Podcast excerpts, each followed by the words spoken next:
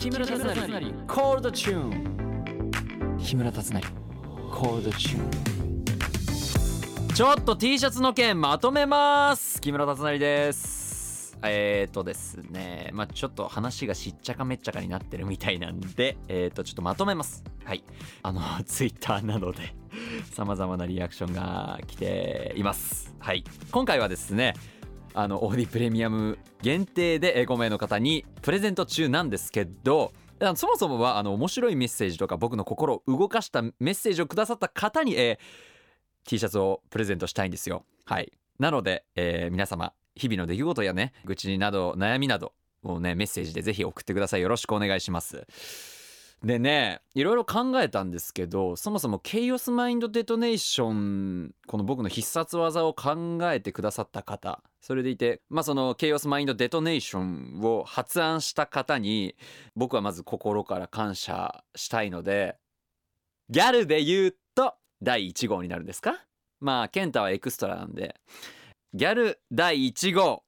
第1号ホームランねこれね。大谷40本打ってますからね今ね。目指せ40号で。ギャル第1号がえっ、ー、とメローさんなんですね実は。メローさんからもあのメッセージが届いてますんで読んでいきたいと思います。以前ハピネスさんの必殺技のメッセージを読んでいただきましたがえまさか番組 T シャツにも必殺技を入れてくださるなんてとても嬉しいです。いえこちらこそ本当に素晴らしい必殺技ありがとうございます、えー、色違いの展開や T シャツ以外にもタオルなどの他のグッズ例えばスマホに貼れるステッカーにしたらたくさん宣伝できると思います。ご検討いただけましたら幸いです。ハピネスさんのトークをこれからも毎週楽しみにしています。暑い日が続きますのでご自愛ください。というメローさんからのメッセージもいただいてるんですけども。まあねギャル第1号メローさんにまずこの番組 T シャツを、えー、プレゼントしたいのと。そうですねスマホに貼れるステッカータオルとかね。なんかまあ個人的というか宣伝っていう形でこの T シャツをプレゼントしたいっていうのは前回の放送でも話したと思うんですけどあんまりうんしたくなくて個人的に何だろう僕のことを興味があるなとかあ彼いいなって思った方にこのラジオとか聞いていただいて楽しんでいただけたらなってすごく僕思っててでまあもしそのまあもちろんね全く知らない方が彼面白いなんか話面白いなっていうので、えー、ラジオを聴いてくれることも全然嬉しいんですけどもなんだろうな。なまあ多分最初のお伝えの仕方があんまり良くなかったのかなって思うんですけどまあその なんだろう。えー、僕が思ってることをそのままギャルたちに伝えるとするならばなんだろうな。すごくこう布教したいとかその自分がオリジナルで作ったデザインのものだからこそこう布教したいっていうわけではなくて単純にこの番組で僕が本当に何だろうな感謝の気持ちとしてギャルたちにプレゼントしていきたいものっていうのがやっぱ一番強くて。うんまあ多分前回の放送でも言ったんですけど街中で この T シャツを歩いてる人をとかではないんですよ本当に。単純にこう僕の心からの気持ちというか。今後またどういうデザインのものを作るとかそのステッカーを作るだのっていうのはまあまあ検討中じゃ検討中なんですけども。まあそのおしゃれの一環としてそもそも僕も使っていただけたらなという思いでデザインしたものでもありますし。うん。まあもちろん使わないでとは言わないんですけど もちろんこれで街中歩いてほしくないとかではないんですよ全然おしゃれの一環で全然普段から使えるものとして僕もデザインしたものなんでだからそのたくさんリアクションがいただけた時はまあもちろんしっちゃかめっちゃかになってたっていうのもあってギャルたちがね、えー、私も欲しいんだけどってなる気持ちも分かったしでも僕からしたらすっげえ嬉しかったんです実は。なんでかっていうと僕が発案したものが欲しいとかっていうのもまあ含めてなんですけど単純にデザインが気に入っていただけたのかなって思った時に書いたかいあったなっていうのがまず1個。うん。まあもうそれでしかないです。1個っていうかもうそれでしかないんです本当。だから嬉しいんですめちゃめちゃ。でなんなら僕今1軍ですもん。T シャツが。自分の作ったね今回のコーダチュンのケイオスマインドデトネーションの T シャツが実は1軍で僕も1枚しか持ってないから。これねあのースタッフさんに話したんですよ。いや何枚かくださいと。でね要するに洗濯終わって乾くまで着れないわけじゃないですか。いや毎日これでもいいんじゃないかくらいな今テンションです。僕 T シャツ持ってる数かなり少ないんで。でも僕ですら1枚しか持ってないんで、まあ、価値めっちゃ高いっす。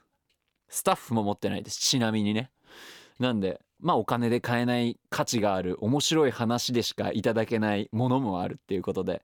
今後ね本当に多数声がいただけたんであればまあ一応検討はしてみようかなぐらいな感じです。本当にまだまだこの番組もね今年始まったばっかりですから乗り上げていかなきゃなという気持ちも込めてたくさん皆様お便り待ってます。よろしくお願いしますっていうのが冒頭なのでえっ、と全然まだいけてないね。冒頭冒頭長めだったね。まあとりあえずまあ欲しいとかね。ね。そういう意見もたくさんあると思うんで皆様面白いメッセージたくさん送ってください。よろしくお願いします。第32回目の配信ハピネスこと木村達成のコードチューン最後までお付き合いください。ハッシュタグたつなりコールでつぶやいていただけると嬉しいです。たつなりが漢字でコールがカタカナです。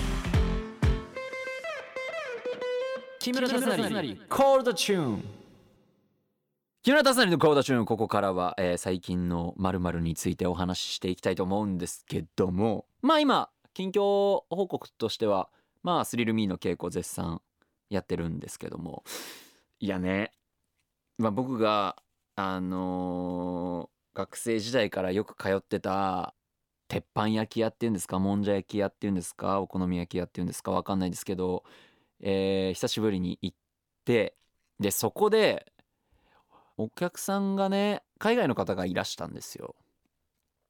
でまあ日本まあでまあ伝統か言っちゃえばもんじゃとかお好み焼きってまあ日本ジャパニーズフードだからね。そうまあトラディショナルまで言えまあ言えるよね。うん。まあそれを例えばなんだろう海外の方に日本で食べた方がいいものなんですか？みたいな。形で聞かれた時鉄板焼きって英語でなんて言うんだろうって思って。僕考えまして。それこの間ねその鉄板焼き行った日のえー布団の上で要するに寝る時に電気真っ暗にしながら考えてたんですけどまあ鉄ってアイアンだよね。Iron 何？アイ焼きでしょ？焼きでしょだからうんなんて伝えればいいのかなってすごく考えたの。